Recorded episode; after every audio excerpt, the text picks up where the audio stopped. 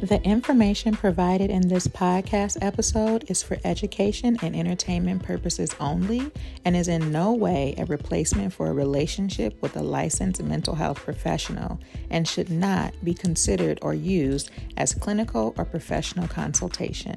With that said, here is a taste of what you will get in today's episode.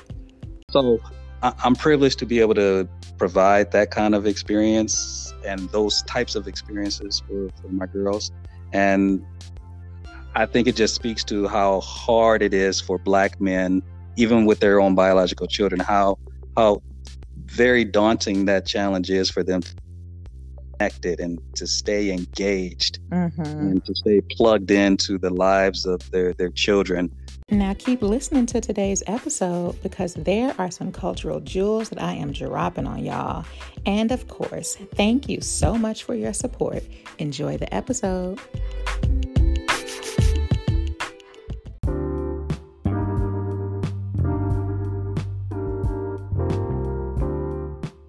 Matthew Alexander Henson, 1866 to 1955.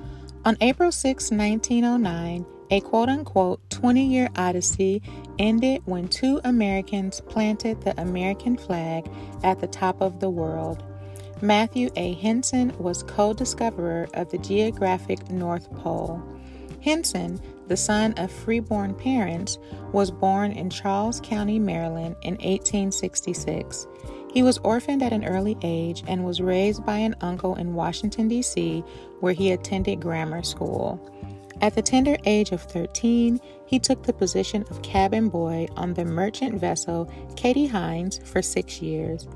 He became an able bodied seaman, read avidly, and traveled the world over. Across the Pacific to the China Sea, across the Atlantic into the Baltic Sea, stopping in China, Japan, North Africa, Spain, France, and Russia.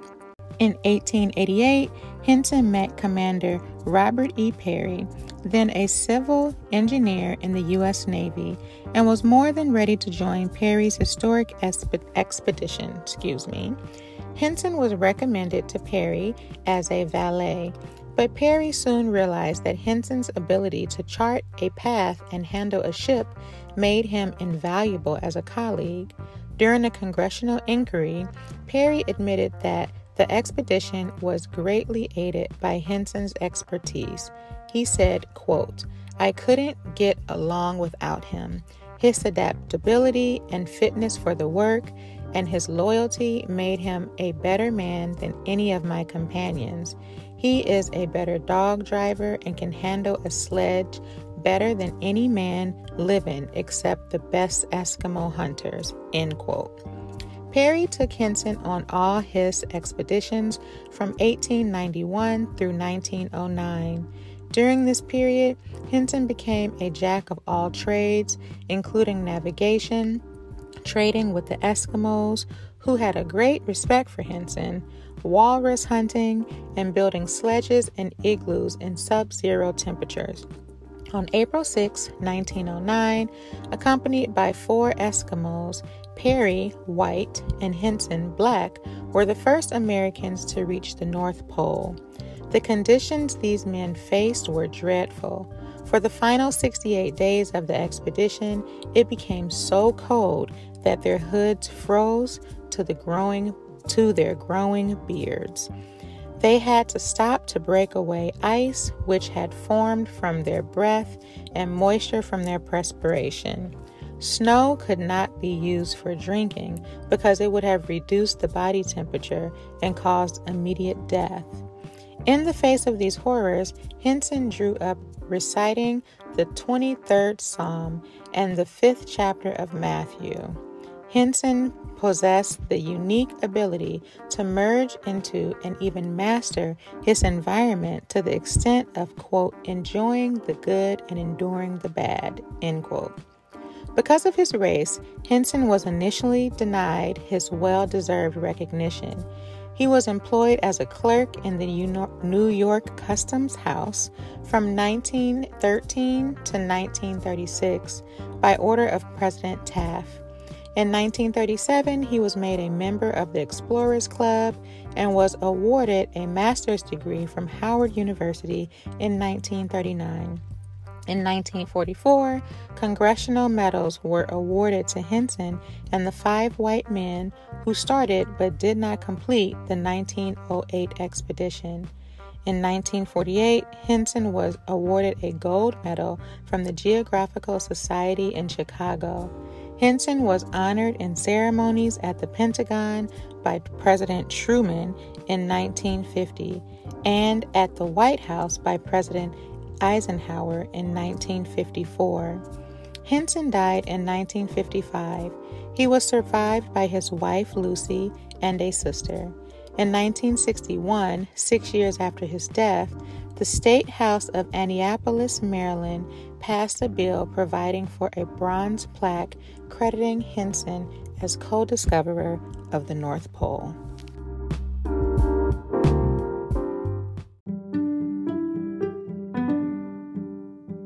What's up, y'all?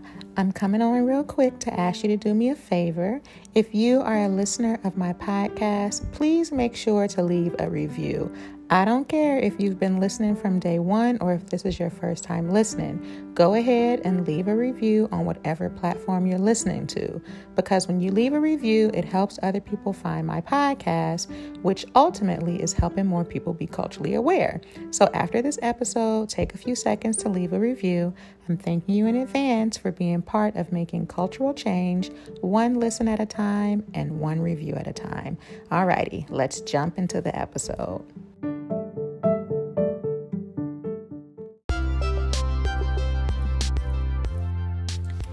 Hello, welcome back to another episode of Walk a Day in My Culture.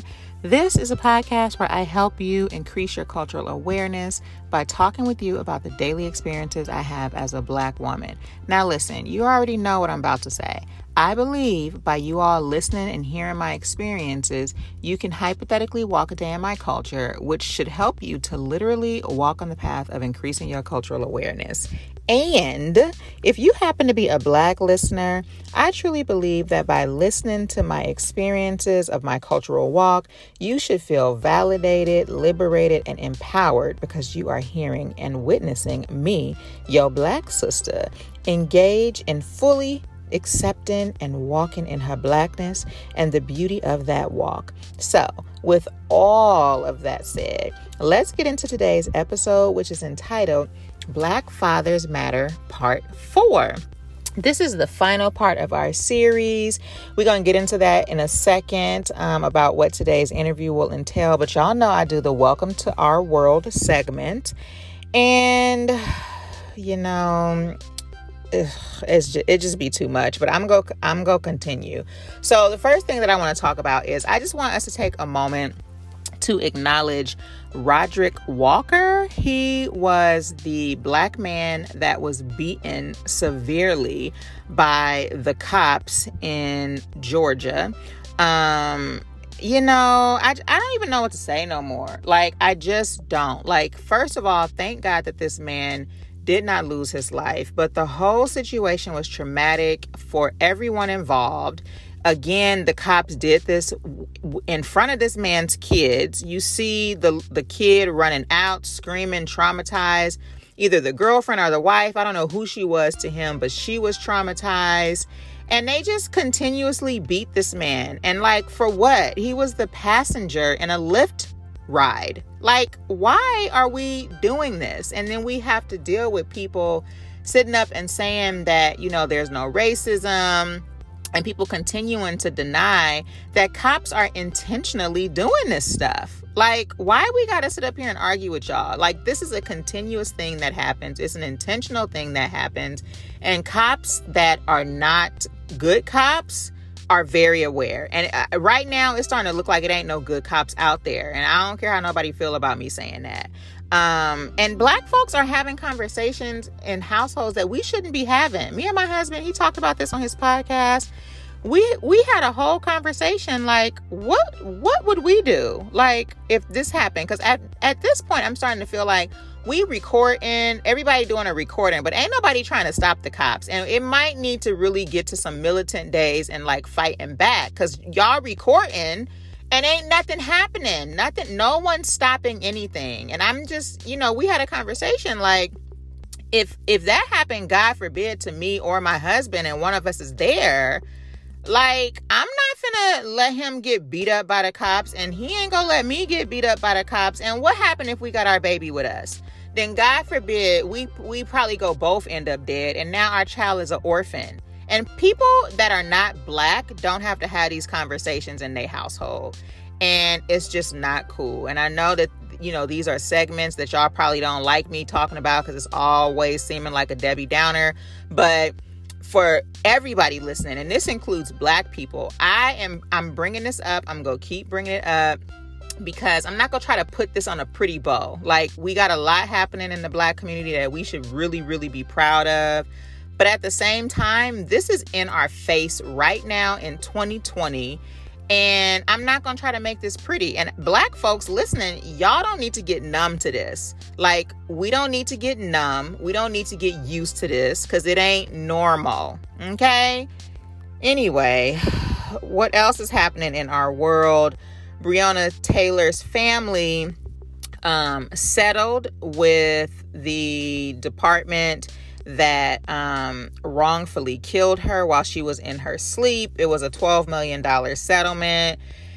And I got mixed feelings about it because I kind of feel like that ain't enough, right? Like, there's no amount of money that can be placed on somebody wrongfully losing their life in their home in their sleep okay, under the circumstances. Now, at the same time, it is good to see this admission of guilt because a lot of people are saying it's really unusual for a settlement to happen you know in a investigation before a trial takes place so i'm glad that her family doesn't have to go through this anguish that they are already going through but i just need it to be known 12 million dollars ain't enough that's not enough. Like we were listening to Minister Louis Farrakhan uh, last night, and no, ain't nobody Muslim. I ain't got nothing against Muslim. I'm very much a believer in Christ, and I mean I know Muslims are too, but I'm just saying I am a Christian woman.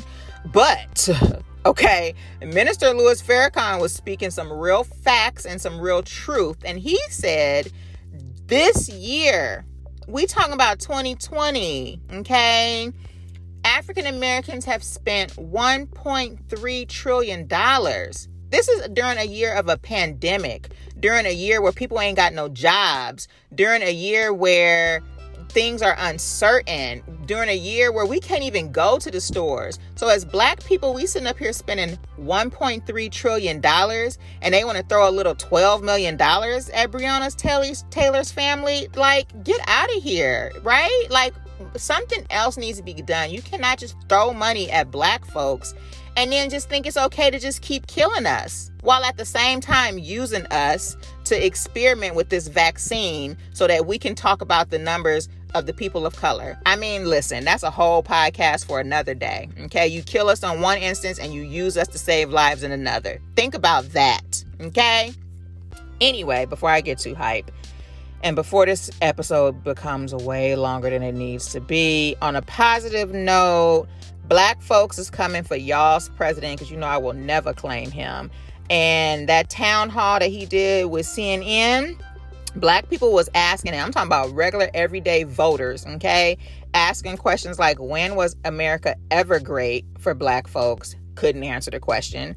And talking about the disparities in the mental, uh, not mental health, Lord, I'm getting way too high, but the, the disparities in the healthcare system for black people and what's going to be done. And he couldn't answer that question either. And so, good job, black folks, for coming through, for speaking our truth and asking the hard questions and making it very clear that this person can't answer the questions because he don't know because he don't care about us. Now I'm just gonna say how I want to say.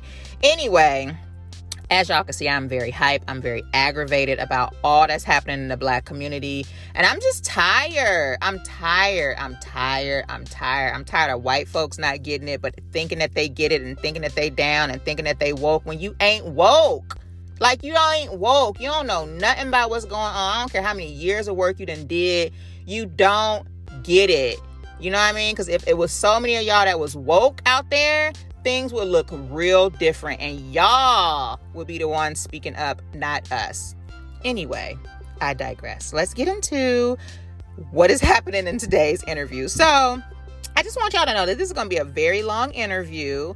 Um, we are talking about Black fatherhood, but we are also talking about other things and um, just black issues. And the father that I am interviewing really touches on a whole bunch of stuff issues that black men deal with, issues that black men need to be aware of. He's given a whole lot of insight.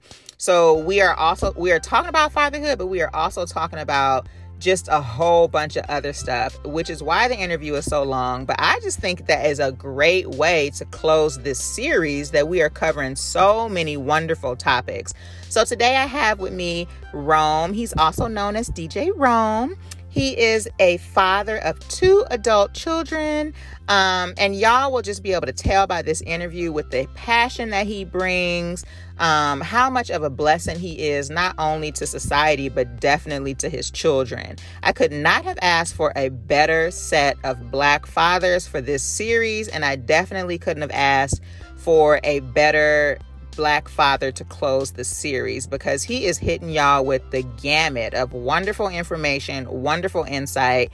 It's just a great, great interview. So, as usual, make sure to listen to the very, very end of the episode so that you guys can get information on how to connect with Rome. And with that said, y'all ready for this final interview? Well, let us get into this interview in five, four, three, two, one. Hello, everybody. So, I am excited to welcome Rome on my podcast, also known as DJ Rome. I'll let him introduce himself. How you doing today? Oh, I'm good. I'm good. How y'all doing up there? We are doing good. We are doing good. Mm. So I just thank you for coming on today and talking about Black fatherhood because, you know, Black fathers matter. So I just, I'm glad that you were able to make some time to come on my podcast. Oh, I'm really excited to do so because fatherhood is relatively new for me in one sense, but mm-hmm. familiar to me in another. So I'm happy to explore the full range of that. Yes, yes, and I'm glad. I'm I'm sure my listeners will be glad to to hear the full range of your experience. So, so before we jump into all the questions I got for you today, why don't you just tell the people like what you do and what your occupation is? Oh, yeah, definitely. Well, as you said, I go by DJ Rome, and uh, that is a, a, nickname and a moniker that I picked up while I was living, born and raised in Southern California in Los Angeles. Okay. And roll with a crew called the Soul Children, and uh, we have come to the uh, the forefront by being purveyors of the underground soul movement down mm-hmm. there, and so through that modicum, I was able to build a bit of a name for myself. And one of our claims to fame, uh, if anyone's interested, is that our event Juju was featured in one of Ava DuVernay's earliest projects called Middle of Nowhere mm. which starred uh, what's the brother's name that played Ghost on oh. Power? Omari Hardwick. Yes. Yeah. Yeah, before before he became who he is now, and the brother who played uh, Dr. King in the movie Selma was the, the lead character. So, yeah, it, it was a really fluke experience one night. I went to a movie to go support the film anyway, and then it cut to this scene. I'm like, wait, that's my event. Yes. so uh, that's what I do uh, music wise, DJ wise. Uh, P Funk and Soul, underground uh, hip hop is my thing. And uh, sometime during that and around that time, I became interested in education. So I've been in the field of education since 1994. So that's going well into 26, 27 years now. Yes. First 14, first 14 was spent as a substitute teacher down in Southern California, and somewhere in there, I became a school psychologist. Mm-hmm. And uh, through that pursuit, of a career. I had the privilege of meeting your wonderful husband. Yes. Who I probably say is still a good friend of mine today, and now you are as well. Yes, and um, it brought me up here. Yes, I know. Art used to always be like, I only know one other black school psychologist. So Man, it, it's really rare. Yes. Yeah, well, yeah, and uh, I'm sure if I had been married at the time, I sure would have been um, saying the same because we were definitely uh, pretty hard to find. Yeah, you guys definitely, definitely are. Yeah. Okay. Well, yeah. thank you. So this is the perspective you are coming from as a black father. That's right. I like to put That's that right. question out there so people know that you know our black fathers are also you know hard workers as well. Definitely. Um, so I think it's important for them to know that. So why don't you tell us how old your children are?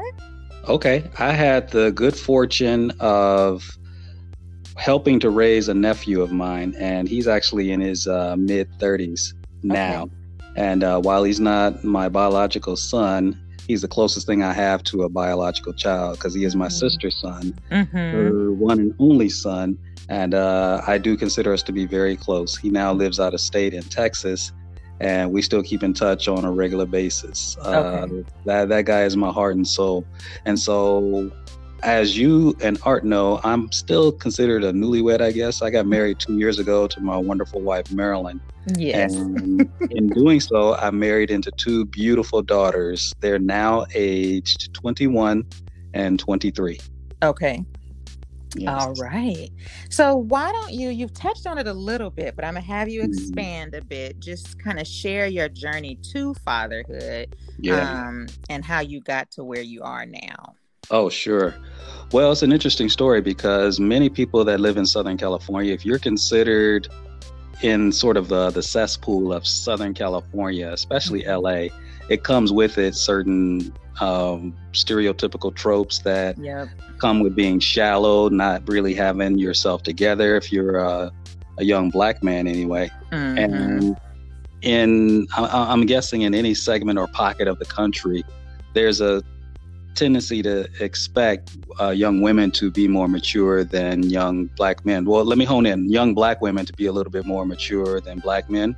Mm-hmm. And they always say women mature faster than men. Well, mm-hmm. I think that's situational and circumstantial. I think yes. it depends very much upon the environment through which that child comes up in. And I believe the likelihood of uh, a vast development of maturity is most likely in a home where a same sex parent resides. Mm-hmm. Now, I did not have the f- privilege of growing up with a male in the home, although I was raised knowing who my father was. I was very close to him. He was actually a, a singer with mm-hmm. a, a, famous R&B group that had uh, R&B top 10 hits on Billboard. And mm-hmm. with him and a, a, stepfather that my mother met soon after breaking up with my father, and another gentleman that ended up marrying my grandmother. Uh, I had male influences in my life, but I myself never lived full time with a man. So mm-hmm. I say that because that's how I came up. I grew up watching women running households. I was mm-hmm. the youngest, I was the only male. And in my family, the the the matriarchs were the doms or the mm. the people who were in charge and taking care of business and i'm sure you know through your experience narissa mm-hmm. that that that kind of background is not highly uncommon mm-hmm. it's not. Were, yeah many of us were raised in single parent households where mama and grandma stepped up and did yep. pretty much everything mm-hmm. and so I came into the journey in a very gradual way, I'd say, because I, while being very conservative and being raised Christian and going to church and accepting Jesus Christ as the Lord and Savior and the whole thing, mm-hmm. when I was mm-hmm. like, by the time I was 12, I was saved. And by the time I was in college, uh, I took, I unsaved myself. Okay.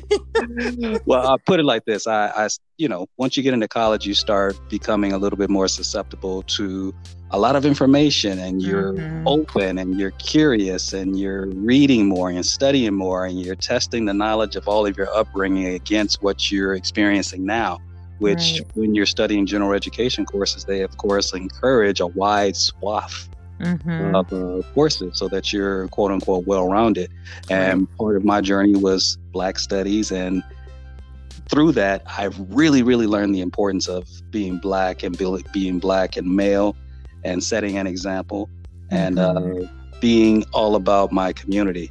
So, to make a short story long, I have always carried that with me. And when I was a young man in my 19s and 20s and 30s, um, I was dating.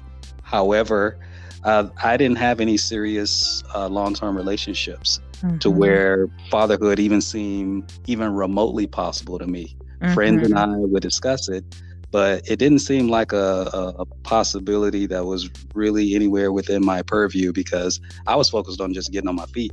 Yeah. Because again, I was raised with women, women always taking care of business, and mm-hmm. the sisters that I was dating, they were they had themselves together. Yeah. And if they weren't, they were getting themselves together. So fatherhood seemed like a distant, distant priority to the point yeah. where I didn't feel the urgency that some people feel to go immediately into parenthood. One, or two, I was very careful to make sure I didn't have any accidents into parenthood. Mm-hmm. So, fatherhood for me always felt like it was going to be something that I would want. And it was going to be deliberate and it was going to be very intentional. Mm-hmm. And it was, mm-hmm. it was going to be a, a life reality for me that I was going to have full capacity and control over. Yes, yes, yes. Thank no, you. No mistakes, no accidents, no excuse, fellas. Exactly. Even when you're in a, a place like LA where you got opportunities abound, right. abounding all the time around you. Ain't no excuse. Put a condom on, and if you're yes. not gonna wear a condom, uh, just be careful. Right. It's, it's, not that hard to do. Come on, right. Right. Preach, yeah. Rome. Preach. Come on. Come on. Been wanting yes. to get that off my chest for a while. Come on. Yes, and this is the place to get it off your chest because you know it's often so so many misconceptions about black men, which is why I wanted mm-hmm. to do this segment and have just an array of fathers on you know this series because mm-hmm. uh, there's a lot of just you know down talking black men down talking black mm-hmm. fathers and there are a lot of responsible black men out there you know Absolutely. a perfect example is you and what you just said it's Thank being you. very intentional it's not having accidents and That's it's right. just being safe so yes. thank, thank you. you thank you for saying that Absolutely. so i would hmm. like to know because you have married into the role of being a father, mm-hmm. um, as well as considering your nephew as your son. And so I just want you to kind of talk about, you know, even though it's been gradual and slow, how mm-hmm. you've adjusted to becoming a father and marrying into the role of fatherhood? Yeah, absolutely. That's a really good question because I say it with a caveat of uh, absolute deference and respect to their actual biological fathers. Mm-hmm. Because no matter what the status of the relationships are with their respective biological fathers, my approach has always been hey, I'm here. They're still your dad. Love them as much as you want to and as much as you can. Mm-hmm. And I'm the man in your life right now. This is a conversation I had with my nephew many, many years ago when his mom broke up with his dad. Mm-hmm. And I mm-hmm. said, Look, I'm the man in your life now. He's still your dad. Love him as much as you want to, but I'm the man in your life now. And he's been my man. Mm-hmm. And so I, am like, I, I, got you. So don't yes. don't worry about your emotional needs being met. If you if you sad, you know, I want to know. It's like, come talk to me, and you know, we'll handle it. We'll work it out. Mm-hmm. And I Hello. Yes, it's me again. I had to pause the podcast real quick to promote my newsletter subscription. Are you signed up to my newsletter? If so, thank you so much. If not, what are you waiting for? Go to my website, www.bloomintoyourbestself.com, and sign up. Each month, you get a cultural newsletter, and each week, you get a cultural tip and it's free. It's really no excuse for you not to be signed up to my newsletters, especially if you listen to the podcast. So go and sign up. Alrighty, let's get back to the podcast. I tell you, he texted me today to make sure that we have our weekend conversation this weekend. So yes, I would say planting that seed early on really helped. But I, I approached it with absolute and unequivocal deference and respect toward the biological fathers that I am not here to replace them. Yes. And that I respect that there was a life that existed here before I showed up. And so I know there's still, whether it's a, a strained relationship in, um, you know, the situation A versus this uh, situation I married into, which is mm-hmm. a, there, there, there's a high degree of love there still mm-hmm. between my girls and their dad. And they have been involved and he has been involved with their lives, you know, from, from day one. Mm-hmm. So of course, I'm not going to show up and deprive them of that or to uh, set uh, them up to have to choose one against the other. That wouldn't be possible anyway, nor would I want them to choose me over their dad. Exactly. But I'm here to support their mom. They know that I'm in love, madly in love with their mother, and they know I'll do anything for her. And by default, that means I'm going to be there for the long haul for them as well. Yes. And so the way I approach it is that I am here to do the best example of uh, what uh, they haven't seen because in what I didn't grow up with, they also didn't grow up with to a certain extent. Having a black man in the home. Right. All the time. Now, my 21 year old just moved out recently. The 23 year old, both of them came and went. Mm-hmm. But right now, the 21 year old just moved out recently. The 23 year old is still here. And so they had to get used to me being here mm-hmm. you know, and living here and listening to me snoring in the middle of the night passing out on the couch. And it's like hey do you know you were snoring? I'm like dang what do i say to that? I probably was snoring. I snore. Right. that's what i do. That's what I'm, I'm, a black man. I'm a grown black man. That's what i do. What can i do about it? You right. know? And then i'm like dang somebody's questioning me about the way i sleep. It's like what's up? Mm-hmm. that, that's a new reality. It's like right. leave me alone. What did i do to you? So it, the the whole thing was, um, I, and I had to warm up to that to be honest with you, because w- without going down too deep of a rabbit hole, the the whole thing about um, I never grew up seeing a man. Even though my mom dated my stepdad for years, like 18, mm-hmm. and he's not my biological father when they were dated, and they never married. But check this out, Narissa. I never, ever, ever, ever, not even one time uh, when I would go to bed and he was still at, in the house in the living room at like 9 30, 10 o'clock at night, and it was my bedtime, mm-hmm. I never got up the next morning and he was still there. Mm. So she always made sure that he went home. If he passed out and started snoring on the couch, she would wake his behind up and make him go home. Okay. I don't know. I don't know why she did that, right. but she she set me up to expect that that was kind of the way that she wanted it, and she you know, she she had certain conservative principles about how she wanted to to model a relationship to me, and something about him being there in the morning when we get up in the morning uh, didn't ride with her, mm-hmm. and so that was a that was a huge adjustment for me mm-hmm. coming into marriage and coming into daughters, especially daughters, because mm-hmm. you know, being around girls and I'm a man. Uh, it, it, was an adjustment. So I'd say uh, the, the the the long version of the story is absolute deferential respect to the biological parent and then sort of defining my own role in lieu of how I was brought up that do I have to follow that same exact path the way that mom modeled for me? Mm-hmm. or can I now as a grown man well into my adulthood can I call my own call my own shots? So I would say that that was a, a very very interesting balancing act to figure that out. Okay cool, cool. So on that, what are some things you underestimated about stepping into your role as a father within your marriage? Something I estimated about fatherhood. Um, mm-hmm. Um, that's a very good question. I, I think is and because marrying into uh, a, a, sort of a built-in family. Mm-hmm. Um, appreciate like art and you will go through it because you you have a beautiful little one on the way up but oh, thank you i guess yeah absolutely i guess um because i did grow up under a single mom, I, I could appreciate how hard she had to work to provide for us. We didn't have a whole lot, mm-hmm. but we never mm-hmm. went without.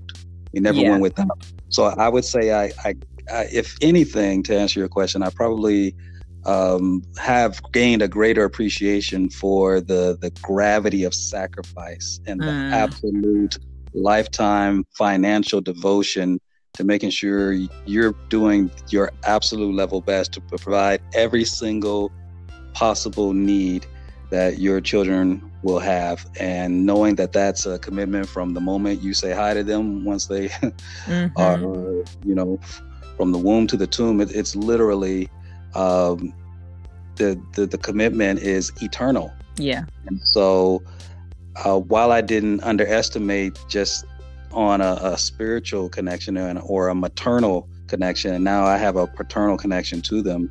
Um, the the there's a certain hmm there. I mean, with I'm, I'm trying to avoid stating the obvious, it, you know, because uh, I don't want to me- make it sound like it's transactional. That you, raising children is expensive, and you mm-hmm. need to have mm-hmm. your life together and have your career right, and right. life situation figured out, so that you're not uh, causing uh, another generational um, extension of um, low or poverty or mm-hmm. middle class. I mean, you want to make sure that you're providing uh, a safe environment. Right. So I guess uh, the importance of um, making an early commitment toward parenthood is something that I underestimated and why mm-hmm. that's so mm-hmm. important. And uh, that's was predicated on uh, my wife's intentional effort to make sure that she took care of her business with uh, her education so that she could provide in the best and most robust fashion that she could as a single black woman. Yeah. And um, I had an inkling of that before I married her, but I have an, a, a really a, a ginormously uh, aggregated appreciation of it now. It, yeah. It's, it's, incredible what she's been able to do on her own. Mm-hmm. Yeah. Yeah. So, one more question, and we're going to take a break.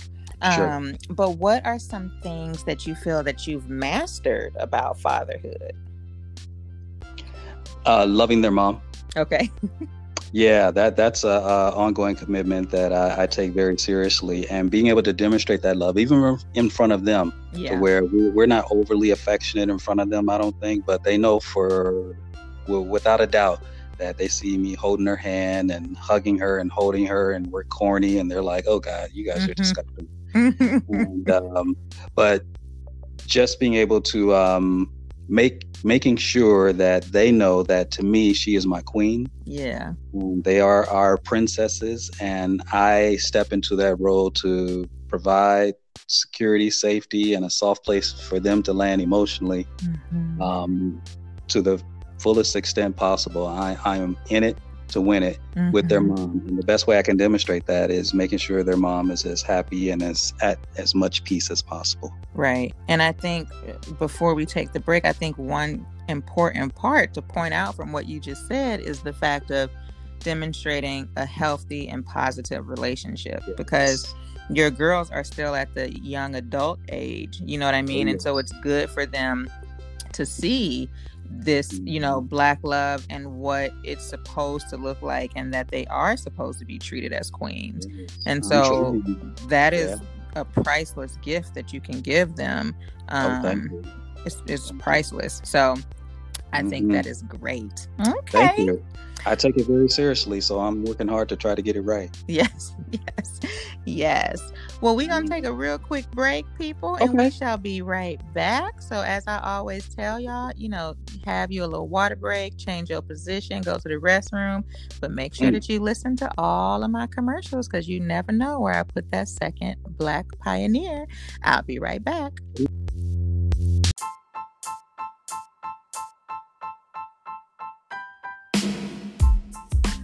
Hey, you guys. You already know what this section of the podcast is about. This is my business update where I update you all on what's new and going on in my business. Remember that you should always listen to this commercial in its entirety because I'm always updating things and this commercial is ever changing. Everything I'm about to share with you can be found in more detail on my website, www.bloomintoyourbestself.com. Many of you know I'm still working on my book, Understanding and Working Within the Issues in the Black Community. It's continuing to come along really, really well, and I'm so glad that I decided to slow down and take my time with the process. So keep your ears open for when that will be released. On October the 10th, I'm doing another online training, and it is called Helping the African American Community Cope with Trauma.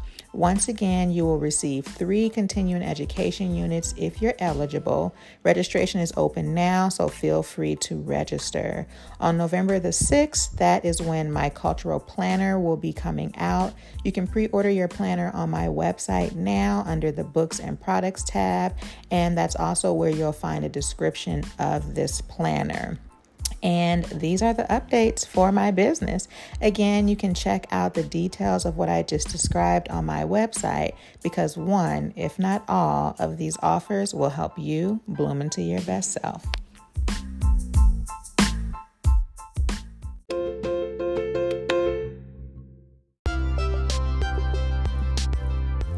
All right, y'all, we are back. As you know, I have DJ Rome here with me. Um, yep on my podcast today talking about Black fathers because Black fathers matter.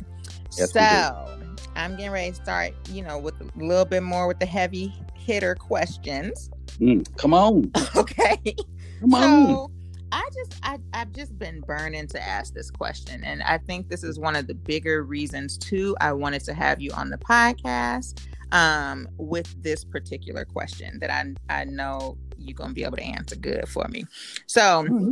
I want to know um, what are the myths that you want to shatter for people out there who believe that fathers are only biological. Oh, okay. Great question. I think one of the myths, because of my relationship with uh, my nephew, I think so long as you have people that you can pour into, you mm-hmm. can plant seeds in them. And even if you have, um, and it's not even so much age, but that, that doesn't hurt. But you're able to drop some wisdom and insight into people who are coming up after you, and you're essentially throwing a ladder over the other side of the, the fence and helping them come up. Mm-hmm. You know, making sure that you're there for them at all times, and even if they're not your biological own, you can still plant seeds in them as if they were. So yes. that, that, that's something that you can always do, no matter if you got cousins or little nieces and nephews. Uh, right. The job and the responsibility is still essentially very similar. Mm-hmm. Very true. And I think in the Black community, I feel like one thing, you know, we do a lot of talk about kinship because that's important to us. Because, like you said at the top of the show, a lot of us grew up with single parent mm. homes, and unfortunately, our fathers were not around. And so when we run into people who feel like you know, fathers can't be fathers unless they biological. Well, in the black right. community,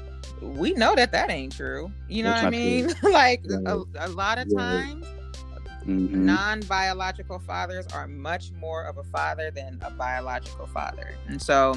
That's I just so think true. it's important, like you're saying, to plant seeds and mm-hmm. to, you know, help people come up on the other side.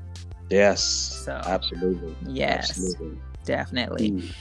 So, another thing I want to ask you is how do you have conversations regarding racism, oppression, and discrimination that take place with you um, and your children? Like, how do you kind of prepare them for for those things? You know, being black in mm. this world. Yeah, that's a great question because uh, our our blackness blackness is put on um it's put to the test all the time, right? Yes. I mean, there there's so many life lessons that are happening around us right now to this day mm-hmm. in this decade, especially the first year of twenty the 2020s, and it's been one for the record book. Yeah. And um, it's brought front and center all mm-hmm. the issues that have been stymieing Black progress and Black freedom uh, it's brought it right to our doorstep. And so, if you have kids and young ones coming up behind you, uh, we've had dozens of teachable moments. Mm-hmm. And so, one way in which I uh, sort of lay the terrain for that is my girls see me watching news all the time. I'm sad to say. Yeah, yeah. I'm, I'm, always. Um, I have a news channel on, or I'm reading about 10 different news articles every day, at mm-hmm, least. Mm-hmm. So I'm very informed, and I consider myself to be up on current events, and I know a little something about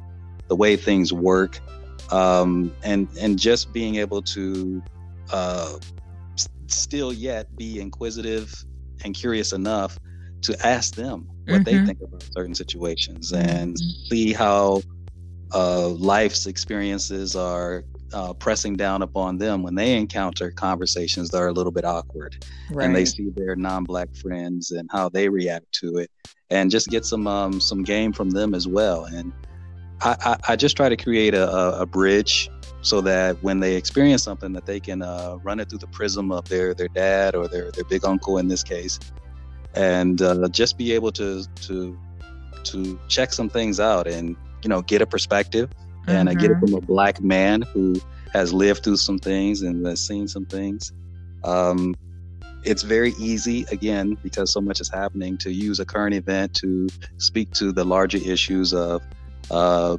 black disenfranchisement, police yeah. brutality, politics is a, is a ever evolving topic, and so um, providing um, global national context into um, an immediate crisis or circumstance they might be experiencing at school. Mm-hmm. Uh, just trying to always make it relevant and asking a lot of questions of them to uh, make sure that um, most of the time that we spend on those issues is spent with me listening and hopefully by them talking, testing, yes. testing out their ideas. You know, see how much, uh, see if they have merit. You know. Mm-hmm. Mm-hmm. Very true. Very true. So, what advice can you give a Black father listening who can relate to your story? You, um, you don't fall for the okey doke, fellas. I mean, there's a lot of peer pressure out there to go out and be with a whole lot of different women, and that's that. That's I mean, take me for example, and I'm, I'm, I'm Narissa. I'm trying not to brag. okay, it's I'm okay. trying not to brag, but okay. I'm one of them cats. Yeah, I'm one of them cats. I was a low key cat. Okay. You know, I was a low key cat, but I will show you these hands. Right. And so you, you can't play me. I ain't no punk, but I'm not a gangster. I'm not a thug. I'm not wild. I'm not wilding out. Mm-hmm. I, I mean, I have friends who joke and laugh, and you know, we probably made our our, our ridiculous, silly jokes when we were amongst ourselves. You know, mm-hmm. we had mm-hmm. our version of black room, black locker room talk, if you will. Yeah. And you know, we'd shoot the breeze and play the dozens just like anybody else. And there's always the subtle peer pressure of, okay, have you gotten some lately? Mm-hmm. There's always that. There's always an undercurrent of who you're sleeping with and who you're trying to get with. And if you've been talking to someone for a while. What's taking so long? Mm-hmm.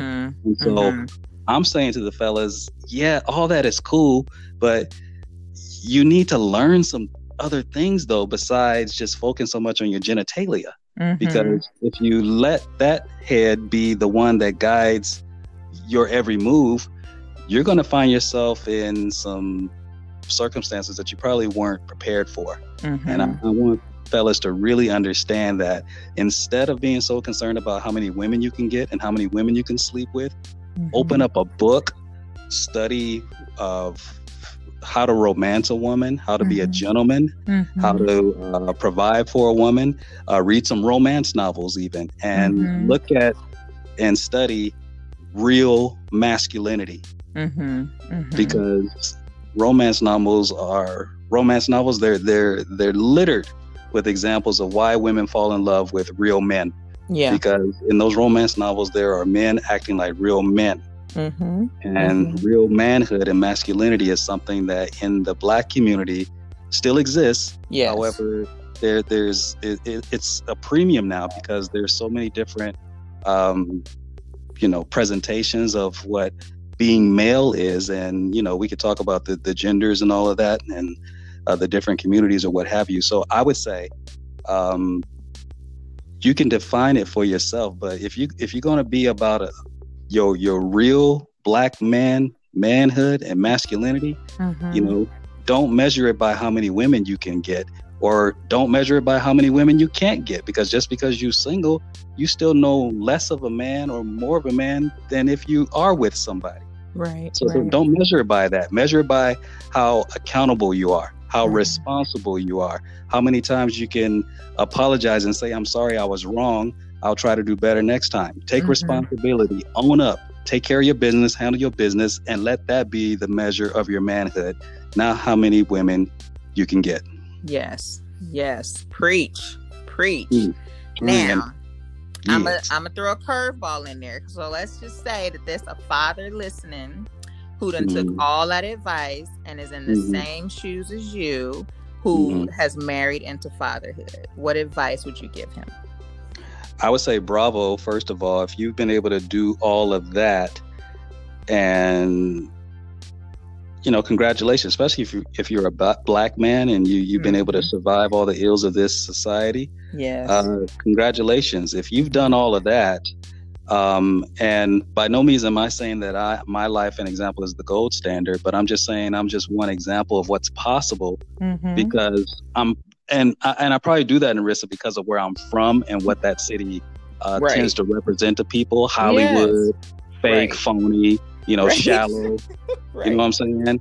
So I came up through all that, you know, walking to school in Inglewood, walking through the jungle, mm-hmm. busting to the valley when I was a kid, riding the bus with Crips and walking through the hood and, you know, through Bloods, you know. Yeah. It, it, it, it's a it's a life, but you don't have to succumb to it and it, doesn't have to become you. Right. And so if you make it to this point, I, I think you need to uh, first of all give thanks to God because mm-hmm. he didn't have to bring you this far. Right. And just know that uh, your life has a purpose beyond probably what you know.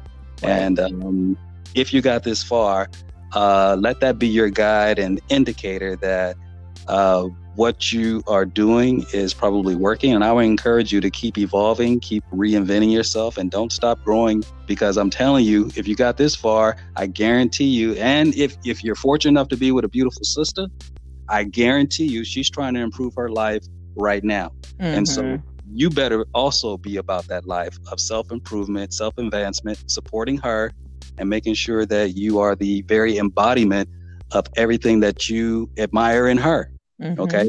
Mm-hmm. Be the be the change you want to see in your relationship and in your marriage and in the world. Be that life and walk that walk instead of just talking that talk. Be that. Yeah. Do that. Do you know it. Yes. You know what I'm saying? That's what yes. I'm talking about. yes. Yes. I'm talking about. So yeah. I, you know, we're gonna take a commercial break on that one because that's just a good note to just let it simmer in the yes. people's mind right now. Let them just meditate on this for a minute. Right. So y'all, we're gonna take a commercial break and we shall be right back. Come on back.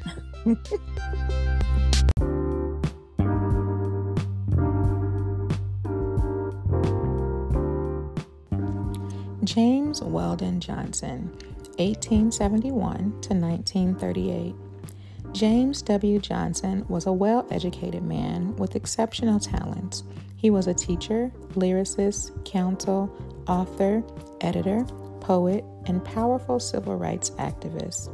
He was born in 1871, the second of three children in Jacksonville, Florida. His father was of mixed ancestry from Virginia, and his mother was of French and Black Haitian ancestry, born in Nassau, Bahamas, and educated in New York City. She taught at the city's largest grammar school for blacks, and it was she who inspired Johnson's early interest in music and reading. There were no high schools for blacks in Jacksonville, so his parents sent him to Atlanta for his secondary and college education in 1877. Johnson was an outstanding student. While at Atlanta University, he wrote about 30 poems and also delivered the graduation oration in 1894. He returned to Jacksonville and became principal of the local grammar school, which through his efforts grew to become a high school. While teaching, he studied law and became the first black lawyer admitted to the bar in the state of Florida. Johnson left a lasting impression on the cultural and social life of the Negro in America. His writing credits are extensive. In 1902, his song, Under the Bamboo Tree, sold more than 400,000 copies. He wrote his first novel in 1912. He is credited with writing the renowned black national anthem, Lift Every Voice and Sing, in 1900, the light opera, Tolosa, and translated into English the Spanish opera, Goyisas pardon my mispronunciation. he wrote music for the exclusive Claw and our larger productions, The Sleeping Beauty and Humpty Dumpty. Some of his songs were published in the Ladies' Home Journal, and many of his articles were published in the Encyclopedia Britannica. His diplomatic career included being consul to Puerto Cabello, Venezuela in 1906, Corinto, Nicaragua in 1909, and the Azores in 1912. Johnson resigned his post as consul and became involved with the NAACP from 1916 to 1930. In 1920, he went to Haiti to investigate charges to great brutality to the native people under the American occupation. His stay was short, but he was able to produce facts for the American public, which led to a congressional investigation. Shortly after, Johnson spent two years in Washington, D.C., trying to secure the passage of an anti lynching bill in the House of Representatives. Through his efforts, starting, startling and gruesome facts were entered in the congressional record. After several months, the House passed the bill, but it was later defeated in the Senate. Johnson took this defeat as a near victory because during the investigations, the truth emerged and the American people had been enlightened. He further sought to strengthen the NAACP. His field work in the South led to the organization of the Dixie District, which added 13 new branches and 738 new members. These branches made the NAACP the strongest organization engaged in the battle of equal rights for blacks. After retiring from the NAACP, Johnson became a professor of creative literature at Fisk University. He resumed his writing and began lecturing at Northwestern, the University of Chicago, Yale, North Carolina, Oberlin, and Swarthmore. On several occasions, Johnson became overworked and was forced to take leaves of absence. On one such leave, he met with a tragic death. On June 17, 1938, while driving through a blinding rainstorm, his car was struck by a train at an unguarded railroad crossing. He died almost immediately. During his lifetime, Johnson, a multifaceted man, was bestowed with honors, citations, and honorary degrees. But his greatest honor and highest monument was the joy he received from laboring for his people.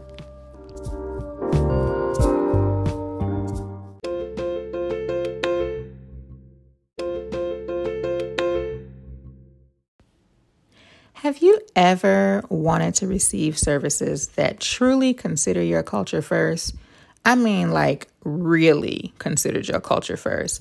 Not in a surface or fluffy way, but in a very deep, rich, and validating way. Well, look no further. My husband and I have finally put our brains together on how we can provide services that consider your culture first. At Culture First Family Therapy and Training Services, we offer an array of services that help people truly become more culturally aware.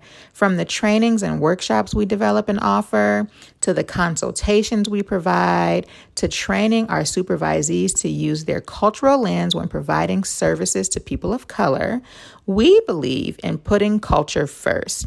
Go check out our website and the services that we offer over at www.culturefirst with the number. Again, that website is www.culturefirst.org. C U L T U R E, the number one, st.org. We are so excited about this, and we just look forward to helping you embark on the journey of cultural awareness by learning how to put culture first. Alrighty, y'all, we are back, and we're gonna get ready to wrap up this uh, little segment here with DJ Rome, who has blessed us with all kind of good information today. I'm just appreciative. Um, so I'm just asking him a few more questions, and then we're gonna just end end the show. So that's right. Yes. So I want to ask. Huh? Yes, we're gonna land this plane definitely. so I want to um, ask you, like, what are the joys and challenges of fatherhood as well as being a black father? Mm, okay, so it, it's kind of nuanced in this sense because the way I came up and fatherhood not necessarily being a major priority for me, I was mm-hmm. very, very deliberate to make sure that I didn't become a father unless I wanted to. Yes. And if fatherhood was going to happen for DJ Rome, it was going to be on my terms. Period. Mm-hmm. Mm-hmm. Period. In the story, that's the tweet. Right. and so I, and that, I mean, that that meant the world to me, and it means the world to me. And so, what it does, uh, I want to make sure I understand your question because I, I think the um, ask me the question again so I can make sure I can la- I land on it right. Yes. You know, yeah. Tell me the question again. yes. So, and it's it's fine. Like I said, you know, my show and my listeners know ain't nobody with the fake and phony. I'm glad you actually mentioned that too because mm-hmm. I'm like, this is we talk about what we want to talk about on this show, and Come that's on. just how it go. so go. the that's question was, mm-hmm. what are the joys and challenges of mm-hmm. fatherhood and yes. also being a black father? Yeah. So the joy is that I did it my way. Yes. I mean, truly, I did it my way. And that may have not afforded me the, the pleasure of seeing the girls when they were children. I mean, small little girls and mm-hmm. being able to speak into their lives, you know, from from a from a very early stage. Right. So while I did miss out on that, um, I, I I can be okay with that because that's what God had for me. Mm-hmm. And the the appreciation of being able to have daughters because I didn't realize that that was such an issue for me. This is a mm-hmm. trip too, I, and you know, and I'm gonna try to answer this uh, uh, succinctly and, and, abruptly. But there's something about black men who have black sons mm-hmm. that is sometimes very terrifying to black men. Mm-hmm. Mm-hmm. Something about having a black son because you know that having a same sex child, it's your responsibility yeah. to, to make sure that, that that child becomes a man. And you got to be secure in your manhood. You got to teach them things. You got to teach them how to shoot some hoop. You got to teach them how to change light bulbs and change um, parts on a car. And you got to teach them how to take things apart and put them back together. What if you never got taught how to do that stuff? Mm. and so the mm-hmm. expectation is that when he goes out and starts dating and he's he's on a date with his uh, future a girlfriend or what have you, and the tire runs over a nail, he can't be looking at her when it's time to change that flat tire. He's got to right. know how to open the trunk, pull out the jack, and you know handle that business. You know, right. you triple A for every little flat tire you get. Right. Right. You know, no judgment, but just having that that appreciation that having daughters. Yeah. Is it, it's a different kind of thing because now um, there's nothing more precious than black women. Nothing. Yes. And so when you have daughters and you're a father that's protecting your daughters, you know, just just the idea that somebody could be predatory towards them or disrespectful toward them, mm-hmm. you know, it's like not on my watch. And right. so just being able to step into to that and just know that that's now my responsibility, though I have mm-hmm. not yet had a major um, I haven't had to pull the the big daddy card so far. Right. you know, right. so far I haven't had the daddy up. Okay. you know? But I will go there if need be. And I would say the the need is more pressing because I do have daughters. It's just a different kind of thing. And not that they can't fend for themselves. I feel right. like that's my my my duty now. to, yeah. to, be there and uh, you know come come in and um, be the support and you know play the hero if, if need be. Right. So uh, I'm kind of rambling. I told you during the break, you got to stop DJ Rome because I, I, get on a tangent, be forgetting the question. That's I, okay. I mentioned it right, but yeah, but those, those, those things I, come to mind. The reason I'm not stopping you because now you know I done been on on your podcast too, and for my listeners, y'all need to go and listen to that psychotic bump school. Yeah. Okay. Right. right. yeah. Uh, you know, I I will interject, but I'm not interjecting mm. intentionally mm. because you are dropping jewels. And so even mm-hmm. though everything is not necessarily tied into fatherhood, it's tied into mm. blackness. Yes, which is. is. important, which is what my podcast is all about. Um, mm-hmm. and so mm-hmm. that's why I'm not interjecting. Well, thank you. so um yeah and and you you are still answering the questions because you are you are right now saying the challenge of you know fatherhood you know the challenge mm-hmm. of if you had a same-sex child or the challenge of you know protecting oh, yeah. your girls from predators because yeah. like you said black girls are queens and and princesses and we get you know preyed upon sometimes and so that mm-hmm. is a mm-hmm. challenge in fatherhood so you're answering the question well, thank you, and I appreciate you saying that. And and one more departure because one thing about my biological father, who I was very close to while mm-hmm. he was walking this earth, he never took us on vacation with him. I have a one a brother one year older than me. We have the same father but different mothers. Mm-hmm. But one thing that my brother and I always uh well not it's we we've kind of resolved it now, but he never took us places with him. He never took us to see him sing and perform. I mean, mm-hmm. he was with a famous singing group. Mm-hmm. that's not something that he wanted us to see. Now, when he got married uh, later in his life, when he became really ill, and the, the, the, wonderful woman that he was with married him to make sure he had health coverage, and you know, it really extended his life. We would have probably lost him a lot sooner than mm-hmm. when we did.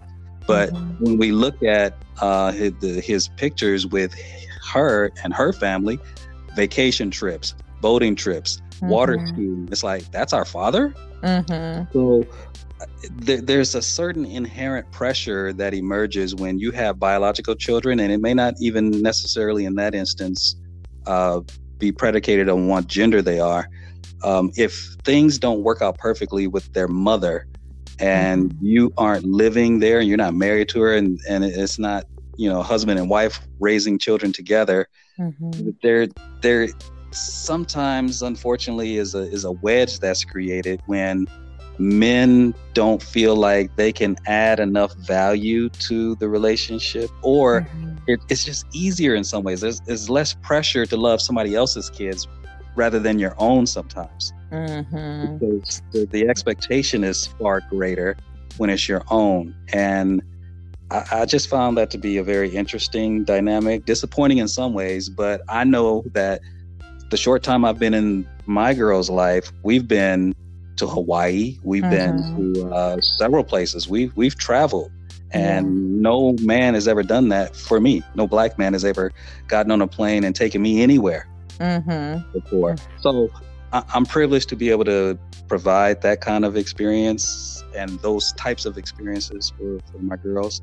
And I think it just speaks to how hard it is for black men even with their own biological children, how how very daunting that challenge is for them to connected and to stay engaged mm-hmm. and to stay plugged into the lives of their their children no no matter how it worked out with their their mom yeah uh, you know I, I just find that very interesting yes yes yes so I want to ask you my final little plug question that I always like to ask mm-hmm. people.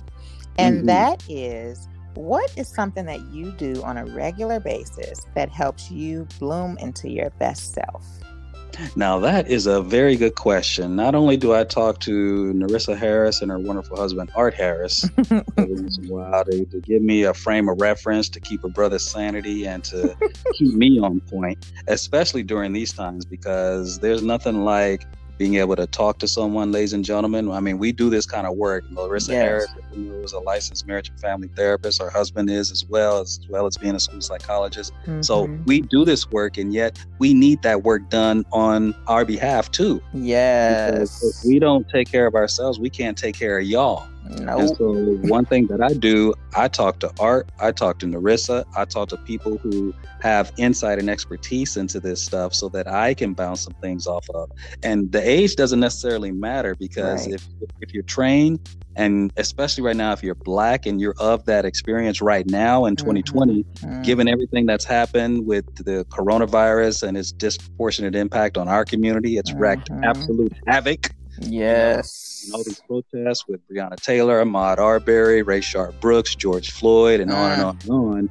Uh, we are circling our black wagons, and part of that circling involves participating and facilitating safe space groups. I've yes. done plenty of those since the inception of all this stuff. Um, mm-hmm. In the absence of, you know, the the the truest uh, you know representation of what therapy or counseling could be safe space is a wonderful alternative because now we're just talking about support now mm-hmm. we're talking about bonding with people who have shared experiences to where we can speak freely get support again and to, to be able to ventilate mm-hmm. and to be able to mm-hmm. process things but in the context of others doing the same thing without uh, the variable of judgment that's mm-hmm. very powerful. And so that's something that I do. I keep an audio journal to make sure that if I'm stressed out and I can't talk to one of y'all, because y'all got lives too, you can't be just focused on my stuff. But, you know, I have to find a way to get an outlet, you know. Yes. If it's not taking a walk or uh, getting some exercise, you know, I audio journal and I talk. You you see, I have no problem talking. So sometimes I have to hit the record button and just you know that is the best captive audience that you can possibly imagine because you ain't ever going to be interrupted. Right. And that audience don't go away until you press the stop or pause button. Yes. so those are just a few of the things that i do. But whatever it is that works for you and you'll know that it works for you by the sense of peace and calm that should enshrine upon you once you've gone through the entire process of it find it and do it. Because yeah. as black men and as black fathers in this day and age right now, we need all of the support that we can get, that we can get, and that involves uh, the the totality of what self care actually is. It is no longer, it never was, because you know one of the myths about uh, therapy and support was that it meant that you were weak or fallible in some way. It's like no, you're right. human. Right. You know, this, this, wearing this black skin and living inside this black body is no joke. And for, for black men, to be able to carry that responsibility and be the kings that uh, Beyonce says we are and her uh-huh. black queen, we we got to step on in there and really emphasize and prioritize our self care. So those are a few of the things that I do. Yes. And that is why I did not interrupt you throughout this mm. interview. Okay. Oh, you wanted me to drop that black is king, huh? Uh, but but you you just dropping you dropping jewels on the people. So indeed, indeed. Thank you so much for coming on the You're show, welcome. DJ Rome. I appreciate it. Yes, indeed. Yes, indeed. And um, it, it, was an honor, and um, I'm honored to be a part of it. Uh, this topic is very near and dear to me, as you found out. Yes. And um, I hope your listeners have uh, been able to get some value out of it. I'm sure. I'm sure they will. I'm sure they will. Thank you so much. You're very welcome. Take care. You too. Ooh, wasn't that a good episode, y'all? That was such a good way to end this series on Black Fathers Matter. Rome came with the heat. Y'all leave me a comment or a review. Let me know what y'all thought of today's episode as well as what you thought of this complete series. Next week, I will be doing an introductory episode just to tell y'all what to expect from this Black Motherhood series that I have coming up. So make sure to stay tuned for that. The cultural tidbit for you all is to sign up for DJ Rome's podcast and just subscribe so that you can listen to that podcast weekly. It is again called Psychotic Bump School. It is a really, really good podcast, and he be jamming y'all with the music. Um, also, make sure to follow him on Instagram or Facebook or both at Psychotic Bump School. I will leave the handles and the correct spelling um, for both his Instagram and his Facebook in the show notes. So go check those out. And that's it for today. I want to thank you guys so much for listening to this four part series on Black Fathers Matter.